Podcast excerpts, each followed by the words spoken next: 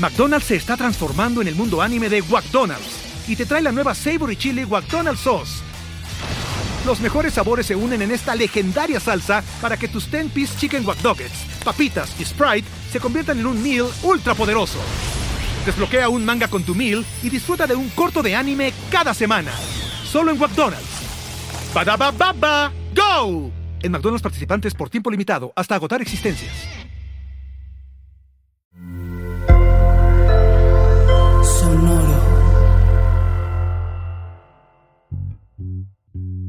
Las finanzas modernas llevan menos de 50 años. Menos de 50. Entonces, en pocas palabras, tú le estás pidiendo a una Apple One, a la primer computadora de Apple, que te corra el sistema operativo o el iOS más nuevo, güey.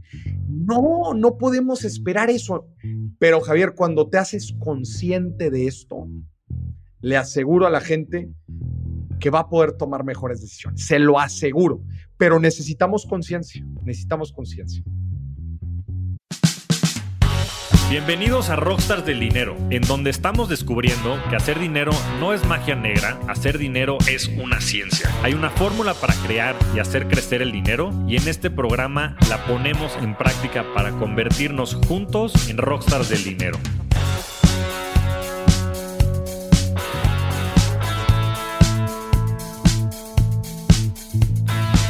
En este episodio tuve la oportunidad de platicar con Maurice Dieck, un auténtico rockstar del dinero. Maurice es consultor en estrategia de negocios, un apasionado de las finanzas y uno de los financieros más influyentes en los medios de comunicación. Ha asesorado a empresas e industrias en temas de planeación estratégica, crecimiento comercial e institucionalización financiera y corporativa.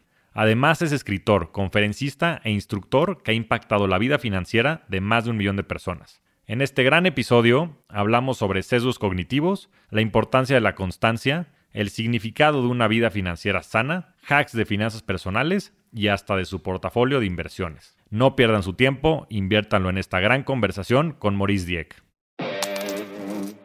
Bienvenido Maurice, ¿cómo estás? Javier, ¿cómo estás? Qué gusto. Muchas gracias por, por la invitación y por estar compartiendo aquí con, con toda tu gente. Güey, muchas gracias, neta, por la invitación. Qué, qué, qué placer, güey, estar platicando contigo. Hace rato que no hablábamos, ¿no? Hace, Hace tiempo contactamos, pero bueno, no habíamos tenido la oportunidad y bueno, pues toda esta revolución del podcast ha sido muy interesante y pues te agradezco mucho que me hayas invitado a, tu programa.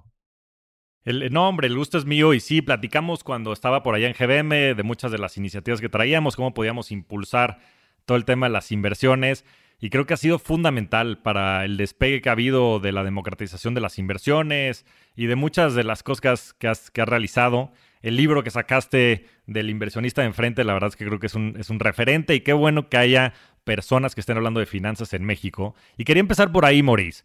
¿Por qué comunicas tanto, con tanta pasión, el tema de las finanzas? Me pones en jaque desde la primera pregunta. No, ahí te va, güey. Creo que me voy a ir dos pasos para atrás y, me voy a empezar cuando no me dedicaba a esto. Yo vengo de la escuela de consultoría en administración daba consultoría en, bueno, sigo dando, solamente que trabajaba en ese entonces para una firma de consultoría en estrategia, que básicamente es el doctor de las empresas.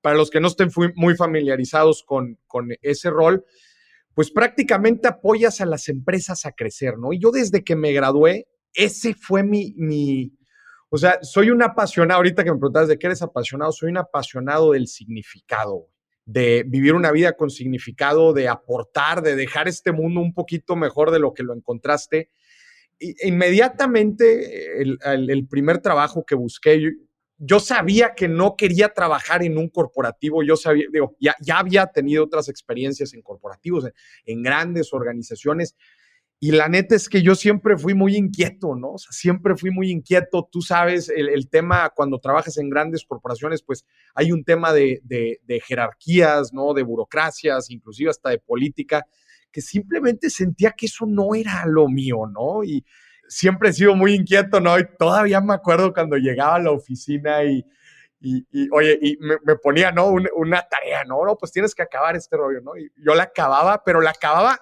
con eficiencia y con efectividad, ¿no? O sea, en frieguiza. Oye, mis compañeros me decían, oye, Maurice, ¿por qué haces las cosas tan rápido? El jale aquí no se va a acabar, ¿eh? o sea, de esto sigue otro y de esto sigue otro. Entonces, como que esa monotonía y esa, pues no sé, como que siempre sentí que, que yo, como que estaba amarrado, ¿no? Así, así lo, lo sentí. Entonces, para cuando me gradué y, entro a mis primeros trabajos, yo sabía que no quería estar en una organización grande por mucho tiempo, pero sabía que tenía que aprender. Entonces entro a uno de los trabajos pues más demandantes, ¿no? Que te traen en friega para arriba y para abajo y sobre todo te tienen en ambientes cambiantes, que eso para mí era bien importante, me, aburría muy rápido.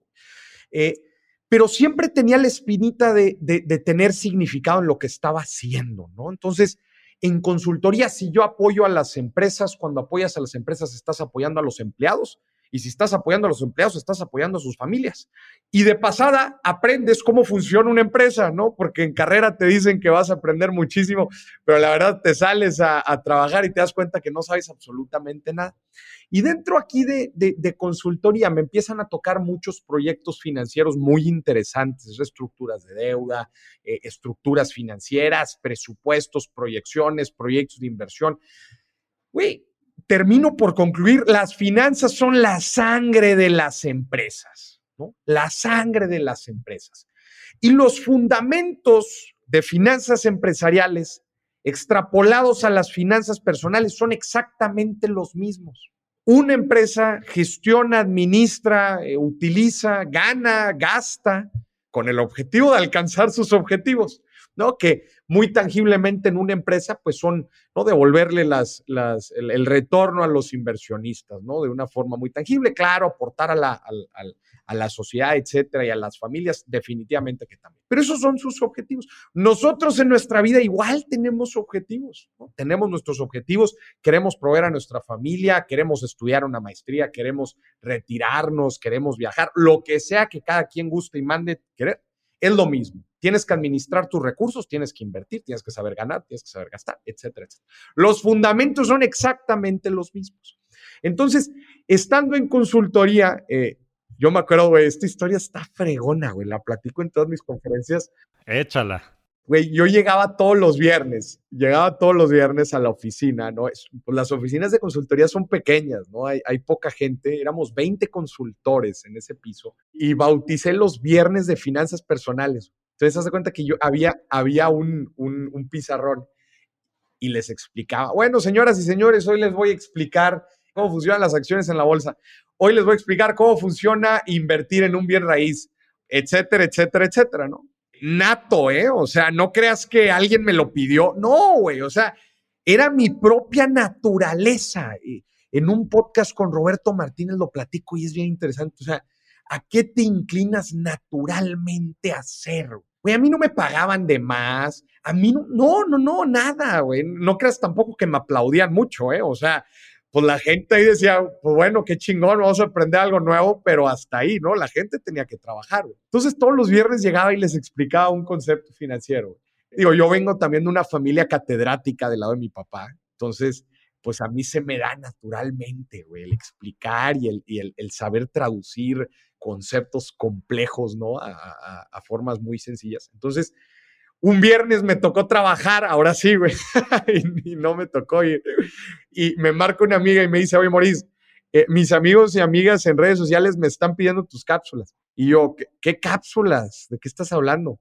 No, pues es que yo te estoy grabando. Yo te grabo mientras tú las cápsulas. Güey, imagínate, Entonces yo empiezo a conectar cabos y digo, madres, a ver, hay una oportunidad, hay gente que quiere aprender. Las redes sociales yo nunca las había usado de tal forma, ¿no? De tal magnitud. Mi hermano Farid ya había empezado a utilizar las redes sociales, él para un tema de motivación y, desarrollo personal. Y él llevaba un año, un año diciéndome, Moris, la estás regando, güey. La estás regando porque no te estás metiendo a redes sociales. Esto te estoy hablando por ahí del, del 2017, ¿no? Otro contexto completamente. Y dije, ¿Cómo puede ser que las 20 personas que están aquí en este, en este cuarto, que en teoría estás hablando que todos son consultores, para la gente que no tenga el contexto de los del proceso de reclutamiento dentro de una firma de consultoría, hice un examen y cuatro entrevistas seguiditas de puros casos. Entonces yo decía, uy, si estos, si estos compadres son los más inteligentes de la generación, yo era medio burro, obviamente, pero decía, y estos güeyes son los más inteligentes y no saben ¿Qué vas a ver la gente allá afuera? Eso, ¿Qué va a saber la gente allá afuera? Entonces, güey, todo esto que te estoy platicando hizo como un embudo, güey. Hizo una gran olla, un, un hot pot de, de cosas, güey. Y dije, ¿sabes qué? Me voy a proponer una meta. Quiero que un millón de personas, un millón de personas, escuchen lo que les tengo que decir sobre su dinero. Un millón de personas. Yo me acuerdo que cuando me lo puse eso, güey, te estoy, te estoy hablando agosto 2017. Yo dije, estás loco, güey, un millón. O sea, aunque no lo creas, yo siempre, yo siempre me di mi alcance. Desde que estaba en consultoría decía, a ver, pues esta empresa tiene mil empleados, pues bueno, este, pues mil empleados por tres o cuatro personas. Bueno, pues mi impacto son cuatro mil personas, ¿no? Para mí eso siempre ha sido algo muy relevante, el medir no necesariamente el dinero, sino medir el impacto. Entonces dije, imagínate mover un millón de carteras. Entonces lanzo mi primer video, güey, agosto 17, 2017. 400 mil reproducciones en Facebook, güey. 400 mil reproducciones en Facebook. Y dije, aquí hay algo, güey. Aquí hay algo. Y en eso de un video salió otro, me acuerdo, me tardaba dos meses en sacar cada video, dos meses. Yo seguía trabajando como consultor. A los dos meses me contrata mi primer banco, el banco me contrata y me lleva a una gira por México, voy a dar conferencias. La neta, yo, yo en verdad he sido, y siempre lo digo, muy agradecido con todos los bancos, instituciones financieras, gobierno, con toda la gente que me ha apoyado a lo largo del camino, porque en verdad me siento muy bendecido de que mucha gente me ha apoyado desde el principio. Javier, cuando no mucha gente creía en el proyecto, ¿eh? te soy sincero, cuando yo empecé a hablar en redes, ahorita quizás suena un poco más común hablar de finanzas en redes. Cuando yo empecé no lo era. cuando yo empecé no lo era. Y yo de cierta forma peleaba el, el hacer campañas en redes para instituciones financieras y bancos. Era una locura. ¿Por qué? Porque ¿sabes qué era lo que me decían? Me decían, a ver, me estás diciendo que le vamos a dar la voz de nuestra empresa a ti, que uno, no eres empleado, y número dos, no te conozco, y tres, si mañana y dices una barrabasada en tus redes, yo voy embarrado. Me explico. O sea, ahorita, se, ahorita ya lo normalizamos, güey, pero, pero no vemos la raíz de todo esto y cómo, o sea, sí, al principio era complicado. Cuatro meses después de eso que te estoy platicando, me habla Televisa por primera vez y me dice, güey, lo que estás haciendo en redes sociales, quiero que vengas a hacerlo a la tele. Y fui por primera vez a la tele. Yo todavía seguía trabajando como consultor, güey, me el favor, güey. Seis meses después de que lanzo mi primer video, ya un poco más maduro todo el proyecto, ahora sí decido ya salirme oficialmente y empieza pues toda esa aventura. Que volviendo a tu pregunta, volviendo a tu pregunta que ¿qué me apasiona? Te digo algo, me apasiona, me apasiona utilizar mis dones y habilidades o en otras palabras, mis siete activos invisibles que ya viene próximamente el libro, ahora en, en unos dos meses. Me apasiona usar eso al servicio de los demás. No questions asked, la neta, güey. Eso, me hierve la sangre todos los días y podría hacer esto una y otra y otra vez, aunque no tenga éxito.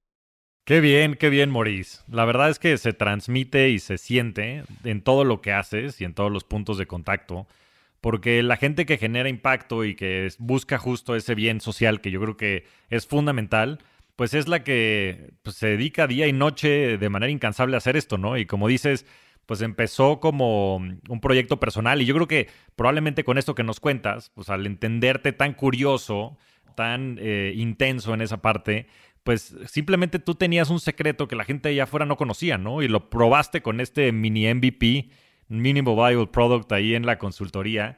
Y después yo creo que le tienes que agradecer mucho a tu prima, que fue la que te lanzó al estrellato grabándote en estas cápsulas y que... y ahora pues ya eres un ícono de las finanzas en, Latinoamérica, en habla hispana, que la verdad es que es muy bueno porque pues ya con el impacto que estás generando, pues seguramente ya llevarás más de un millón de personas que estés ayudando, ¿no? Pues, güey, te agradezco mucho tu, comentario. La neta, hago mi mayor esfuerzo de, poder llegar cada vez a, más personas, güey. De forma diferente, si algo, si algo en lo que estoy convencido es en, en que en este tema de las, de las finanzas personales, y educación financiera en general, y bueno, y hablamos, hablando también del segundo pilar, que es la inclusión financiera, se tienen que hacer cosas diferentes, diferentes rotundamente. O sea, la gente no, eh, creo que entendemos que la gente no entiende de la forma tradicional y que hay que encontrar una forma de llegar con todos estos mensajes de una forma diferente.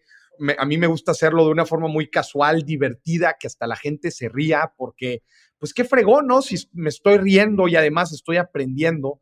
Y también, también con un profundo compromiso, Javier, y eso en verdad lo quiero mencionar, un profundo compromiso de que cualquier frase, palabra, eh, mensaje, güey, que yo transmita a través de redes sociales, yo sé que la gente está tomando decisiones patrimoniales con eso. Y eso, no creas que es, ay, qué fregón, este, chingón, chido, este, la gente me hace caso. No, es el profundo respeto y responsabilidad que eso conlleva. ¿A qué? A seguirme educando todo el tiempo, a encontrar y replantearme mis propias creencias y ser muy, pero muy cuidadoso con cada mensaje que doy. Entonces, eso es una responsabilidad muy cañona y también te lo digo, creo que eso es una de las cosas también que nos ha ayudado a, a poder llegar más allá, porque tú sabes que este negocio es el negocio de la credibilidad. Y en el momento en que das un paso en falso, empiezas a engañar gente de alguna forma o la gente se, se siente engañada, o si no hace sentido lo que estás diciendo, no trae resultados, you pop. Sí, caray. De, acuerdo con todo esto que dices y con la responsabilidad que tenemos. Y yo creo que por eso vale por dos, ¿no? Ahorita decíamos justo eso. ¿Cómo le hacemos para que uno más uno sean tres? Y yo creo que es justo compartiendo cada quien desde, desde su forma de, de hacerlo, desde sus tópicos particulares, desde su trinchera, como bien dices, para poder erradicar esta pues asimetría que existe, sobre todo pues en estas, pues sí, en estos fraudes. O sea, al final del día, nos guste o no nos guste el nombre del juego, se llama el dinero, ¿no? Y, y bien, es un medio, no es un fin, pero te ayuda a tener muchísimas opciones y te ayuda a, modificar drásticamente el desempeño de tu vida, ¿no? Eh, tú, tú mismo... En, en, tus páginas, muchos de tus esfuerzos, dices que lo que buscas es transformar las vidas a través de las finanzas. Y es que pues el tener el dinero te ayuda a tener posibilidades, ¿no? Este tema de libertad financiera es libertad en su más pura expresión. Entonces, yo lo que, lo que te quería preguntar en torno a esto es, ¿cuáles son tus fuentes de información? ¿Cuáles son tus fuentes de conocimiento? O sea, ¿cómo te nutres para seguir un poco aprendiendo y poder seguir comunicando todo esto? Buenísimo. Pues fíjate que son varias fuentes, ¿no? Por ejemplo, digo, soy sumamente curioso en, todo este tema. Hace unos meses acabo de terminar una, un, curso de Behavioral Economics, ¿no? En, en Booth, en la Universidad de Chicago. ¿Por qué? Oye, Maurice, ¿por qué estás aprendiendo, ¿no? Del, de, ¿no? Del, eh, la ciencia conductual, ¿no? De los, ¿Por qué estás estudiando al humano? ¿Tiene que ver eso con dinero? Pero claro que tiene que ver eso con dinero, ¿no? Es lo que más tiene que ver. Es lo que más tiene que ver, ¿no? Entonces, claro que me interesa estar al, al, día con las diferentes estudios que hay en torno al comportamiento humano y por qué tomamos decisiones como las tomamos. Y desde ese en particular ejemplo, Javier, hasta yo estoy en la calle, mucho en la calle. ¿A qué me refiero en la calle? Güey? Constantemente estoy hablando con desarrolladores inmobiliarios, estoy hablando con constructores, estoy hablando con gente, en la, eh, con brokers de bolsa, estoy hablando con banqueros. ¿Por qué? Tú sabrás, este, este tema o la industria financiera va en una velocidad rapidísima, con muchas de las empresas fintech también, ¿no? Que hoy en día están eh, dando cátedra de cómo es que se, cómo es que debería de llevarse la industria financiera, ¿no? Entonces, el estar en contacto con todos estos jugadores, llamémosle del ecosistema, me permite a mí pues tener, estar otra vez dentro de esa responsabilidad que yo siento de estar al nivel de la actualidad, llamémoslo así. Porque si tú te metes en una cueva, no hoy, si nos metemos en una cueva y salimos dentro de dos o tres años, perdón, pero vas a tener que reaprender todo vas a tener que reaprender todo porque ya hay muchas cosas que están cambiando. A ver, salvo los fundamentos contables, ¿no? de las finanzas empresariales, pues hay cosas que igual y no cambian mucho, pero las tendencias del mercado seguramente sí, las tendencias de cada industria seguramente sí. Las formas de invertir inclusive también, ¿no? Cada vez, cada vez eh, vamos conociendo nuevos modelos. De hecho, el episodio que acabamos de sacar hoy en Dimes y Billetes es el eh, de crowdfunding inmobiliario. Eh, los de 100 ladrillos nos platican cómo funciona todo ese modelo. Son cosas que hace algunos años igual y no existían, ¿no? Y que, y que está cambiando el impacto de las criptomonedas y cómo la gente está tomando decisiones de inversión con ellas, pues quizás antes no eran tan relevantes y hoy en día sí, ¿no? Entonces, a tu pregunta, una de las formas en que me mantengo actualizado es justamente estar muy pegado con los diferentes jugadores del ecosistema y definitivamente apoyarme de las grandes instituciones educativas, que no tiene que necesariamente ser así. Mucha gente me, me pregunta, oye, Maurice, ¿te tuviste que haber ido a Chicago, no? Para aprender eso, o tienes que egresar del TEC, ¿no? Para aprender algún tema. Y mi respuesta siempre ha sido, pues la verdad es que no. Eh, cada uno de nosotros sabemos las necesidades que tenemos en nuestra vida y ese gap de conocimiento que, nos hace falta. Y bueno, y es buscar en dónde lo queremos aprender. Yo le digo a la gente, ¿quieres aprender lo que sea? Necesitas dos cosas, saber inglés y, una conexión a internet. Güey, yo en, los en, el gimnasio, que por cierto ya empecé a ir, hace rato que no iba, ¿sabes qué agarré de, de hobby en, en los gimnasios? una cosa que, escucho regularmente son podcasts, pero ya empecé a, escuchar lecturas, este, lectures o clases de MIT, de Harvard, de, Wharton, de, las top universidades en Estados Unidos, porque tienen cursos gratuitos dentro del mismo YouTube, ¿no? Ya ni se diga si entras a algunas de las plataformas educativas que integran los cursos. Entonces, ¿cuánto quieres aprender? Depende de ti. Así es. Sí, sí, sí. La gente que tiene esta curiosidad intelectual hoy tiene a sus, eh, a sus, en su mano, en la palma de su mano, su celular, la biblioteca del mundo, ¿no? Y seguramente aprendiste esto de los podcasts en el gimnasio de tu hermano Farid. Escuché el capítulo que te echaste con él, festejando los 100 capítulos, que por cierto, felicidades, de, de Dimis y Billetes. Y, y tu hermano Farid dice que él justo no iba al gimnasio, pero que ahora que pudo atar la pasión de escuchar audiolibros y de escuchar podcast al, gimnasio. Y, de hecho creo que se restringió a que nada más lo podía hacer en el gimnasio para obligarse a ir. Y de ahí él le quería entrar y, y tocaste un poco el tema. Yo soy un fiel creyente que las finanzas tienen mucho más que ver con cómo te comportas que con lo que sabes. Y hablabas del tema de behavioral economics. Entonces me gustaría que nos claváramos un poquito ahí. Para todos les recomiendo muchísimo que se echen el programa de Dimes y Billetes con Farid, el hermano de Maurice hablan de todo el tema conductual, de todos los impulsos bioquímicos, neurotransmisores. La verdad es que es un, es un tema súper, súper apasionante. Pero, ¿cómo tú has visto ese tema en, las finanzas personales y estando en la calle? ¿Qué es lo que más has aprendido de este tema conductual y cómo, cómo lo enfrentas tú en, tu vida diaria? Bueno, de lo, que más he aprendido es, sí, somos robotcitos este, defectuosos, literal, ¿no? Y para tomar decisiones por nuestra propia cuenta, eh, decisiones correctas, ¿no? O racionales, se requiere un alto nivel de conciencia, ¿no? Un alto nivel de conciencia de decir, a ver, tengo un problema financiero porque no me, no me alcance el dinero, pero fuera de que no me alcance el dinero, me doy cuenta de que soy muy débil o que constantemente en la semana caigo ante estas tentaciones y resulta que pues eso me hacen gastar y gastar y luego salgo con mis amigos, con mis amigas, con mi pareja y termino gastando todo el resto, eh, todo lo que me quedaba y resulta que no puedo ahorrar.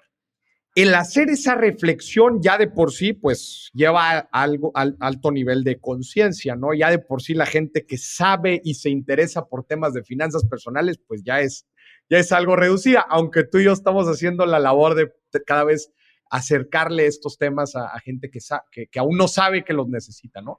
Pero lo que me he dado cuenta es, número uno, los sesgos que tenemos y, y, bueno, pues las necesidades que tenemos como seres humanos nos lleva a tomar altas decisiones equivocadas, ¿no?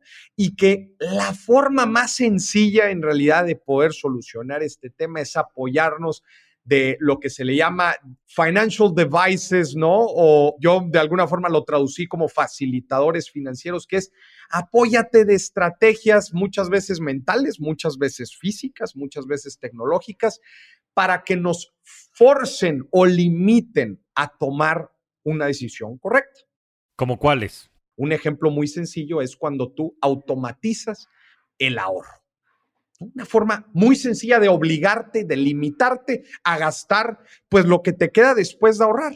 pero tú ya ni siquiera tienes que ejecutar el proceso, ya no lo tienes que hacer, o se hace automáticamente. Ese es algo tan sencillo. Otra cosa, y si sabes que cuando vas a ir al súper vas a gastar de más o siempre terminas gastando más de la cuenta y quieres gastar solamente, otra vez, limitarnos a tomar buenas decisiones, pide el súper por internet, pide el súper por la app.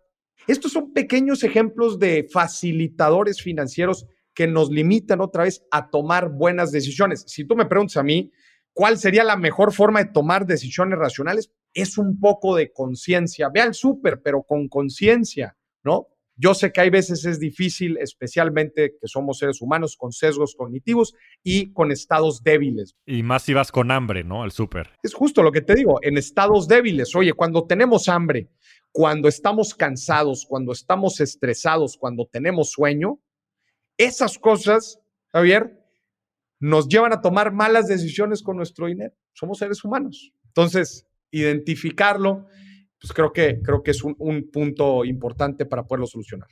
Totalmente. Y me, gustaría que nos platicaras. Escribiste el libro de El inversionista de enfrente. La verdad es que creo que es algo muy práctico que cualquier persona que quiere invertir debe de por ahí leer. Me gustaría que nos platicaras de dónde viene y también que nos platicaras de este nuevo libro que estás por sacar. Ahí te va.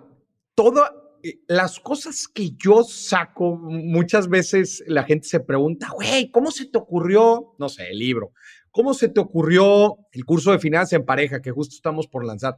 Este, ¿Cómo se te ocurrió, bueno, pues el curso de, inversiones? Pues eso ya era un poquito más obvio. ¿Cómo se te ocurrió la agenda, por ejemplo? ¿Cómo la comunidad, ¿no? Que tengo también una comunidad privada de gente que constantemente quiere aprender de estos temas y desarrollo personal, etcétera. Escuchando, escuchando. Y este es para los que no sepan, además de toda la parte de finanzas personales, yo le entro también a la parte de finanzas empresariales, ¿no? Y, pues todo el tema de consultoría y asesoría de, empresas. Escuchando, una persona me, me pedía un libro. Oye, pues a la gente le interesaría leer un libro sobre finanzas. Muy bien. Oye, la pregunta que más me hacían en redes sociales, Maurice, ¿en dónde invierto mi dinero? Javier, ¿qué opinas tú de esa pregunta? Pues hay que invertir en función de tus objetivos de inversión y hay que invertir en Bitso y en GBM. o sea, la gente quiere respuestas de cinco minutos por Instagram. Qué fuerte, ¿no? Especialmente cuando hablamos de inversión. Justo tú lo acabas de decir. No, no, no hay una gallina en los huevos de oro. Y de hecho, por eso muchas veces también la gente me dice, hey, platícanos un poco de tus inversiones y eso. Yo soy muy cuidadoso con eso. ¿Sabes por qué? Porque si yo les muestro, ¿no? El nuevo departamento que acabo de comprar, ¿qué crees que piensa la gente? Sí, van a querer hacer lo mismo. Pero a ciegas, a ciegas. Ah, entonces Maurice invirtió aquí, invirtió en este tipo de cosas. Ah, eso es, eso es, ese es el camino.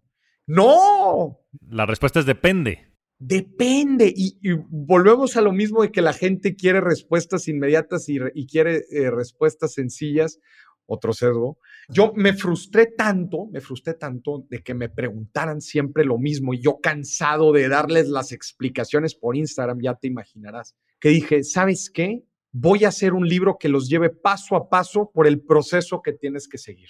¿Quieres la respuesta a eso? Bueno, necesito unas cinco o seis horas contigo. Y ahí está. Ahí está el libro El inversionista. Enfrente, le, con un lenguaje súper aterrizado, te voy a platicar de los principales activos luego después mucha gente le saca ya cuando te empiezas a volver muy técnico, ya empiezan, oye, que esa es otra de las preguntas también que me hacen, oye, Maurice, pues si yo no sé nada de finanzas, le voy a poder entender. Pues creo que hice un muy buen esfuerzo, ¿no? Para que cualquiera lo, lo, pueda entender. Y eso es eso, o sea, e, el, el libro El inversionista enfrente responde a la primera pregunta que la gente me hacía en redes sociales. Y Javier, la, el segundo libro que ahora ya sale responde a la segunda pregunta que me hace la gente en redes sociales. ¿Que ¿Cuál es esa segunda pregunta? Que la segunda pregunta es, Maurice, qué fregón que hablas eh, de, de inversiones, está muy padre, suena muy chido, pero yo no tengo dinero para invertir. Las inversiones, aunque ya hemos hablado mucho que pues, desde 100 pesos puedes empezar a invertir, pues digamos que, seamos sinceros, hay gente en nuestro país, pues es un gran porcentaje de la población que está en, digamos, no en esta etapa tan aspiracional de las finanzas, sino está en esta etapa de previsión y de estabilidad, llamémosle así, ¿no? Y es justamente este libro va dedicado en esa parte. No es un libro tan de finanzas, aunque en realidad sí lo es Luego la gente me dice, es que no es de finanzas. No, sí, nada más que tienes que ver un poco más allá, ¿no? Y justamente la pregunta es esa, Moris, yo no tengo dinero, ¿qué hago? Entonces es un libro eh, que profundiza en, en, estos, en este concepto que me saqué de la manga, que se llama los activos invisibles, ¿no? Los activos invisibles. Creo que los activos es un concepto que todos en el mundo financiero los conocemos muy bien pero ¿qué pasa cuando te, te saco de tu zona de confort y te digo que existen ciertos activos invisibles que la gente no ve o no conoce? Y son cosas que ya tenemos, que nosotros tenemos dentro de nuestro portafolio llamado persona. Llamada persona, que podemos utilizar para generar dinero y para aplicarlo en nuestra vida profesional y en nuestra vida personal. Bueno, pues este libro ahonda en estos siete activos invisibles con historias de, la neta es que está hecho, está escrito muy, muy padre porque platico historias personales, cómo yo los fui identificando en mi vida y es muy práctico, tiene ejercicios, creo que la gente se la va a pasar bien. McDonald's se está transformando en el mundo anime de McDonald's y te trae la nueva Savory Chili McDonald's Sauce los mejores sabores se unen en esta legendaria salsa para que tus 10-piece chicken wack papitas y Sprite se conviertan en un meal ultra poderoso. Desbloquea un manga con tu meal y disfruta de un corto de anime cada semana. Solo en McDonald's.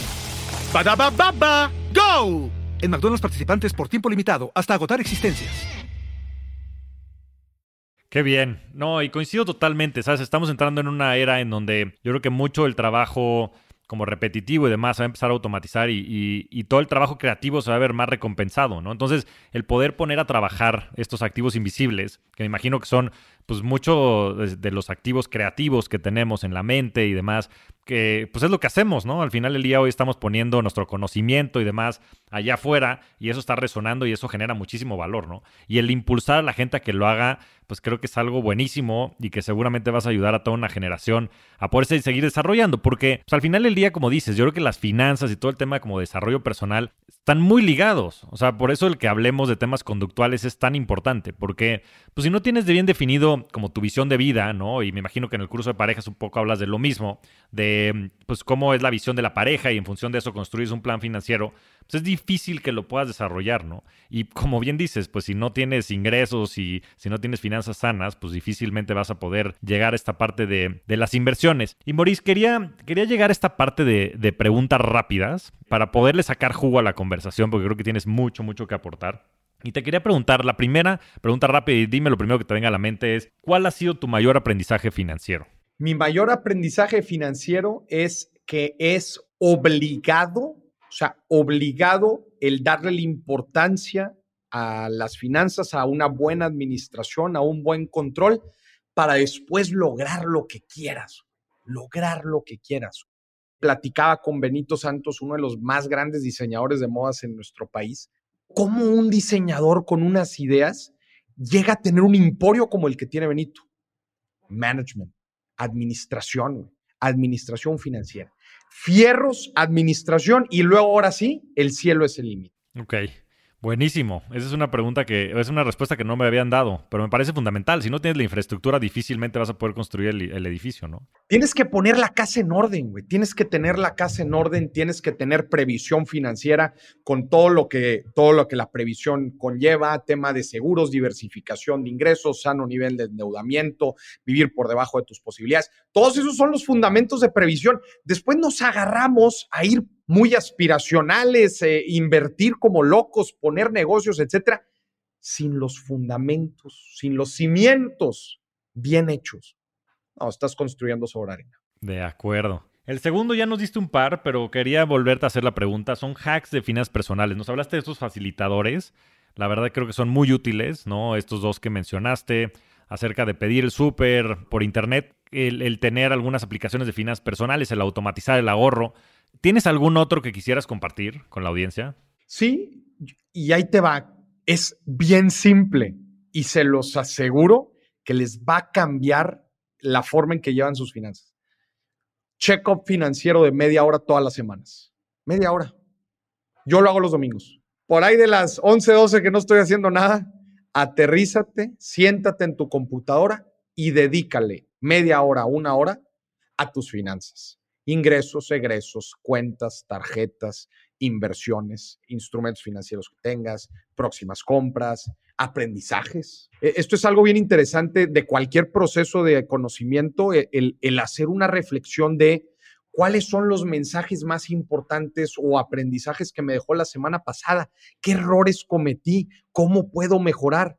Neta, gente, este check-up financiero de 30 minutos todas las semanas les va a cambiar la vida. ¿Sabes por qué, Javier? Porque una metodología, por ejemplo, que me encanta cuando se habla de programación o de validación de ideas, bueno, tú ya mencionaste el, producto mínimo viable, pero la metodología ágil o, Scrum, ¿no? Al momento de programar, que es probar rápido, prueba rápido y vas iterando y vas cambiando y vas eh, pivoteando, etcétera. Con nuestras finanzas es igual. ¿Qué nos funcionó esta semana? ¿Qué nos funcionó en la parte de egresos, ingresos, decisiones en general? comportamientos, estrategias, qué sí nos jaló y qué no nos está jalando para que lo empecemos a hacer empezando el lunes.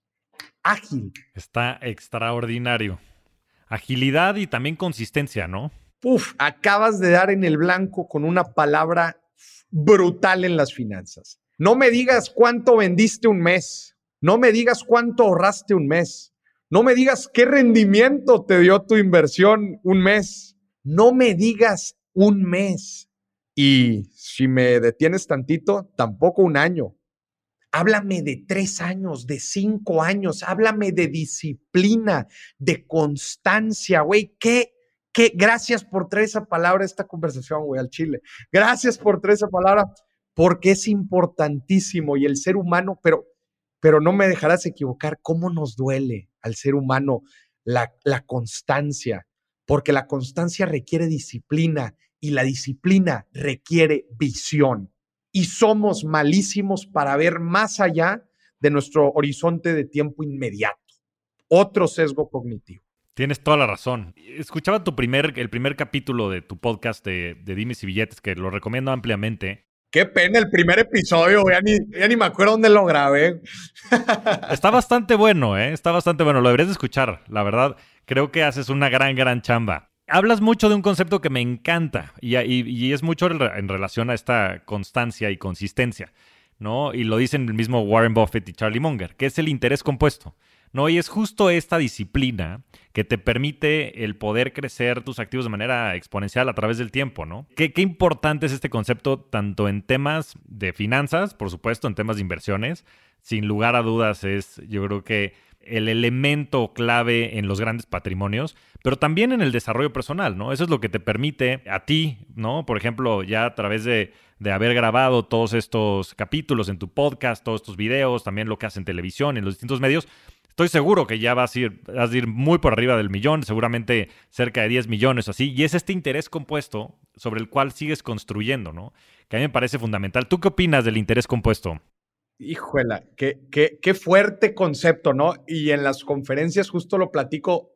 Para mí, el concepto financiero más importante, justo por lo que estás diciendo, porque tiene implicaciones más allá de las finanzas, ¿no? O sea, trasciende a nuestro, a nuestro ámbito personal. El interés compuesto, qué bueno que lo conectamos con lo que estamos platicando, porque es muy fácil de platicar, difícil de aplicar. ¿Por qué? Porque justo requiere cambios muchas veces marginales, muchas veces marginales, aplicados en un horizonte de tiempo largo, ¿no? Que en ese horizonte vienen muchas decepciones, muchas veces desmotivaciones. Híjole, pues vienen muchas cosas y tú necesitas tener bien en claro la misión, el objetivo de por qué estás haciendo las cosas, que entiendas la importancia de la constancia, ¿no? Y de, este proceso de mejora continua, porque Javier, eso inclusive es en un negocio, ¿no? En un negocio que todos los días se dedica a ser un por ciento mejor en todo lo que hace con sus diferentes equipos, en sus diferentes departamentos, hasta la persona que, como tú dices, está invirtiendo, ¿no? Poco en un inicio, pero va aumentando con el, a lo largo del tiempo y reinvierte sus ganancias, hasta la persona que quiere correr un maratón y al principio no puede ni correr 100 metros, ¿no? Y que poco a poco va mejorando su situación física, etcétera. Es un concepto eh, fuertísimo que prueba al máximo, pues ahora, sí que nuestro propio carácter, ¿no? Yo definitivamente invito a la gente a, a adentrarse más a este concepto porque como lo platicas, no es tan intuitivo. Nada. No, no estamos diseñados para pensar de manera exponencial, ¿no? Pensamos de manera lineal. Y como dices, es fácil de platicar y, muy difícil de aplicar. Definitivo, pero yo invito a la gente a que le entre, a que se empape un poco de este tema y sobre todo, Javier, que creo que es una de las cosas que más nos limitan a alcanzar el interés compuesto y también a las decisiones financieras como los platicamos, entender por qué no estamos hechos para seguir el interés compuesto. Y mucho de esto se debe a los sesgos de querer ver siempre por el presente, de querer tener la, satisfacción en el corto plazo. De hecho, esto es bien interesante, lo platicaba con mi hermano en el podcast, cómo tenemos hardware ancestral, ¿no? Prehistórico.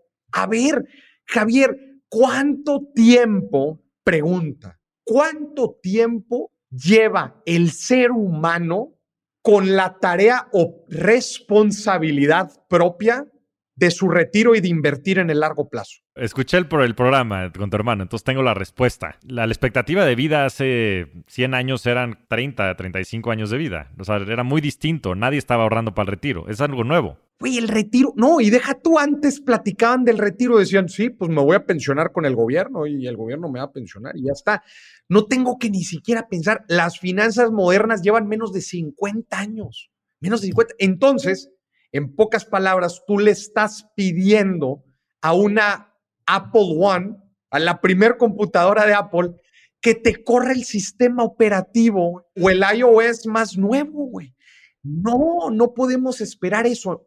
Pero Javier, cuando te haces consciente de esto, le aseguro a la gente que, le, que va a poder tomar mejores decisiones. Se lo aseguro. Pero necesitamos conciencia. Necesitamos conciencia. Absolutamente. A ver, ahí te va una que dijiste que no ibas a hablar de, tus inversiones, pero es pregunta obligada. Y bueno, hago el disclaimer de que este no es un consejo de inversión, y que la gente debe de hacer su perfil de inversión y saber sus objetivos y tener este, su perfil de riesgo y demás. Pero ¿nos podrías compartir cómo se ve tu portafolio de inversión si quieres como porcentajes de los tipos de activos que tienes de manera muy general, como para ilustrar el tema? Sí, claro. Ahí te va, un pie, cuatro lados. Voy a empezar con cash y equivalencias. ¿Por qué? Porque es lana que yo siempre quiero tener disponible. Renta, ahí va todo el tema de renta fija. ¿Por qué? yo me dedico mucho, Javier, a estar experimentando en muchas inversiones. ¿Por qué? Porque me dedico a eso. ¿No? Entonces, cuando alguien llega conmigo con un nuevo modelo de rentas, etcétera, inmobiliario, así medio extraño, y digo, oye, pues vamos a probarlo, ¿no? A ver cómo funciona. Yo, haz, de cuenta que esta es mi bolsita de lana que traigo conmigo y es, órale, va para allá, órale, va para allá, ¿no? Entonces, digámosle que es cash equivalentes, obviamente ahí está mi ahorro de emergencia, pero digamos que es también lana eh, experimental. Obviamente me gusta eh, eh, el tema de bienes raíces en sus diferentes, en sus diferentes perspectivas. Me gusta mucho desarrollo inmobiliario. Es una forma, pues digamos, de muy de bajo riesgo obtener plusvalías interesantes. Número dos, me gusta también los modelos de rentas, especialmente las rentas modernas, en donde ya tú compras una propiedad, pero ni siquiera tienes que operar. O sea, ya la misma, las mismas desarrollos te ayudan a operar tu modelo y ya de cuenta que a ti nada más te está cayendo una lana. Eh, estoy por entrarle también a un tema de flipping. Estoy, voy a mezclar, güey, todo un tema. Chécate esto, voy a mezclar un concepto de, de reality show con flipping houses, ¿no? Entonces, haz de cuenta que vamos a documentar todo el proceso, el plan financiero, la compra de la propiedad, la remodelación y obviamente el proceso de venta, pero haz de cuenta que el objetivo es empezar pues con una casita de este tamaño y después poder llegar a una casa de este tamaño, pero todo en el mismo proceso, compounding, ¿no? Reinvirtiendo las, reinvirtiendo las ganancias. Entonces, eh, me, gusta también ese tipo de, de, de inversiones. Entonces, real estate otro cuadrante, el tema de bolsa. Me gustan los ETFs a un mediano plazo y le, entro también al análisis de acciones, pero es muy risky money. O sea, me gusta la parte risky. Pues de repente me gusta, me gusta leer estados financieros, me gusta leer reportes anuales. No sé, es algo que es como que un, ya sé, soy medio freak, pero, pero está interesante. No, que disfrutas. No, a mí también me gusta. Digo, por, por mi background. Y, digo, de, los ETFs me imagino, pues, que invertirás tipo en el Standard Poor's 500, este tipo de cosas. Y de las acciones particulares, algunas que te gusten.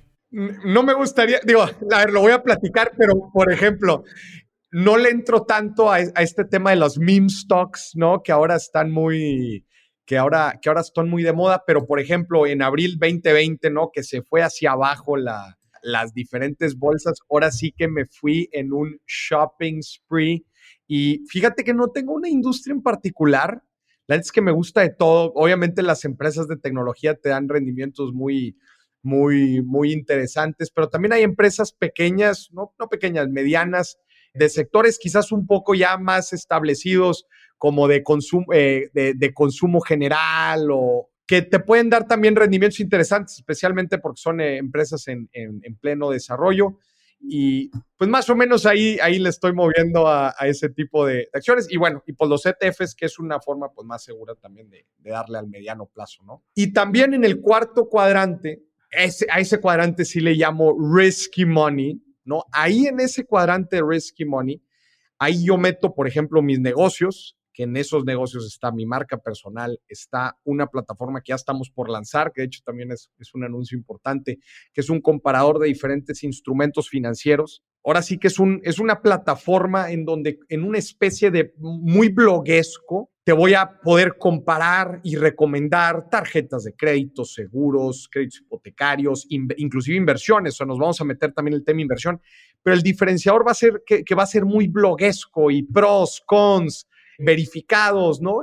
E, esa es una parte de la cadena que todavía no logro yo terminar o conectar, especialmente porque la gente pues también se queda con la pregunta, oye, bueno, ¿qué me recomiendas de tarjetas? ¿Qué me recomiendas de, de bancos? ¿Qué me recomiendas de productos ya muy específicos? Entonces, justo esta plataforma, que es una marca independiente a mi marca personal, va a, buscar eh, llenar este gap y obviamente apalancado de mí, de mí, de mi posicionamiento. Nos vamos a apalancar mutuamente, ¿no?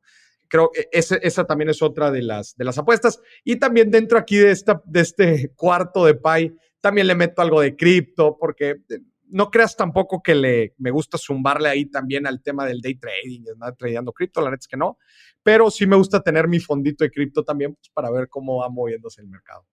Claro, y tener exposure, ¿no? Yo lo que siempre digo de, Bitcoin y de cripto es, la gente tiene que tener cuidado, es un activo volátil y demás, pero creo que tiene un potencial muy, muy interesante. Entonces, como un porcentaje del portafolio pequeño, puede hacer sentido, sobre todo por esta naturaleza simétrica, ¿no? Pues que si por algo se fuera cero, pues vas a perder, si le metiste 10, los 10, ¿no? Pero esos 10 pudieran ser 1000, ¿no? Y no es que vayan a hacerlo, simplemente que lo tomen como, como parte de un portafolio, puede hacer sentido en una pequeña proporción. Te quería preguntar, hablas mucho de las empresas fintech y de los productos fintech. De esto, ¿hay algunos que tú uses, que, recomiendes, algo que le puedas decir a la gente? Yo has hablado de un par del tema inmobiliario, ahorita decías 100 ladrillos, nosotros hemos tenido a la gente de Brick aquí en el, en el podcast. ¿Algunos que puedas recomendarle a la gente? Ahí te va yo la recomendación que le haría a la gente es que se apegue a la, Asociación FinTech de México, son las más formales. Luego también se confunde mucho este tema FinTech y ya se cuenta que cualquier empresa que termina siendo una SAPI eh, se dice llamar FinTech y está buscando atraer capital, etcétera, y que la gente invierte en ellos yo sería muy cuidadoso con este tipo de plataformas y me trataría de ir con las que están reguladas o en proceso de regulación, que no son muchas, por temas de contratos y ese tipo de cosas. No te voy a dar un, nombre en específico, pero, pero hay muchas, ¿eh? O sea, ahorita, por ejemplo, mencionaba 100 ladrillos en la parte inmobiliaria, hay dos, tres también que, funcionan para diferentes, inclusive para conceptos diferentes dentro del mismo, del mismo rubro de bienes raíces. También, por ejemplo, a mí me gusta mucho una plataforma que se llama accent.io. Es una plataforma fintech, pero no es, no es una plataforma de inversión, o sea, es un comparador. Imagínate como el Amazon, ¿no? De, de plataformas. Entonces, dentro tú de, de esta plataforma, tú tienes a muchas empresas fintech en donde puedes invertir tú específicamente, pero solamente con una cuenta, con un solo dashboard. Entonces es una forma muy sencilla de estar invirtiendo tu lana. La página se llama accent.io, A-X-E-N-D.io. Y bueno, se me hace de las formas también más, más interesantes que hay para invertir en fintech. Excelente, excelente, Maurice. Pues bueno, ya la última pregunta que le hago a todos mis invitados y que me gustaría hacértela a ti es, ¿cuál ha sido tu mejor inversión? Y esto es en el más amplio sentido de la palabra. La mejor inversión creo que sin duda ha sido tener finanzas sanas. Y déjame desarrollo el tema de tener finanzas sanas. Cuando tú tienes finanzas sanas, no estás atorado con deudas, tienes un buen colchón de emergencias, tienes diferentes inversiones que te hacen tener flujo diversificado. A eso me refiero con finanzas sanas. Cuando todo eso lo tienes en orden, tú como persona puedes dar tu mayor rendimiento en lo que quieras, en tu trabajo, te puedes aventurar a emprender un negocio, eh, simplemente eres más efectivo y más productivo como persona y te lo aseguro que hasta más feliz, pero hands down, ¿eh? o sea, sencillamente te lo podría decir. Entonces, pareciera, ¿no? Contraintuitivo decir, oye, finanzas sanas es una buena inversión. Pues es que sí, cuando te das cuenta de todo lo que puedes llegar, si en el estricto sentido, en el ROI, ¿no? En, el, estricto sentido del ROI, todo lo que puedes llegar a obtener cuando todo tu casa financiera, cuando tus números, cuando tienes estabilidad financiera, todo lo demás que puedas generar es, es mucho más de así de importante, Javier, son las finanzas, así de importante es tener estabilidad, previsión, justo como platicábamos ahorita, eh, tener un buen ahorro que nos pueda dar gasolina de emergencia. De hecho, yo lo platico. A mí, yo me decidí a aventurar en, este camino de, del emprendimiento gracias a que contaba con un ahorro de emergencia y dije, bueno, pues si dejo de ganar lana como quiera, como quiera puedo vivir unos seis meses sin problema. Y eso esa estabilidad, Javier, me dio la fuerza, me dio la aversión al riesgo suficiente, etcétera, etcétera, para que después se dieran los resultados. Sin eso, es muy difícil que obtengas ROI en otras cosas.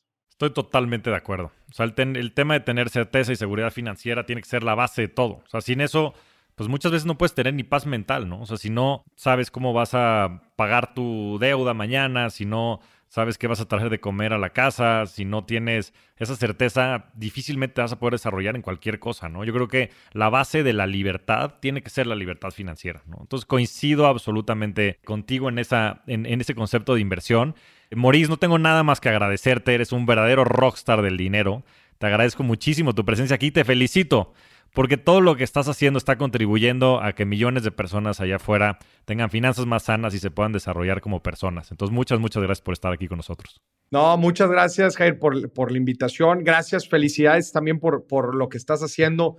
Como decíamos, se necesitan más voces hablando, hablando de estos temas. Yo te agradezco que, me hayas invitado aquí, que me dejes compartir mi, eh, mensaje con, tu comunidad y nos vamos a estar viendo en un futuro. ¿eh? Vienen programas, vienen cosas bien interesantes. Este, ya te, haré llegar las, invitaciones. Pero gracias, gracias por, por dar estos mensajes de, de educación financiera que tanto se necesitan allá afuera y mucho éxito igual en todo lo que venga hacia adelante para ti. Muchas gracias a todos. Nos vemos semana a semana en este espacio para convertirnos juntos en rockstars del dinero. Yo soy Javier Martínez Morodo, búscame en redes sociales como arroba Javier Morodo y suscríbete a Rockstars del Dinero en Spotify, Apple Podcast, donde sea que escuches tus programas. Agradecimientos especiales a todo el equipo de producción. Rockstars del Dinero es una producción de Sonoro.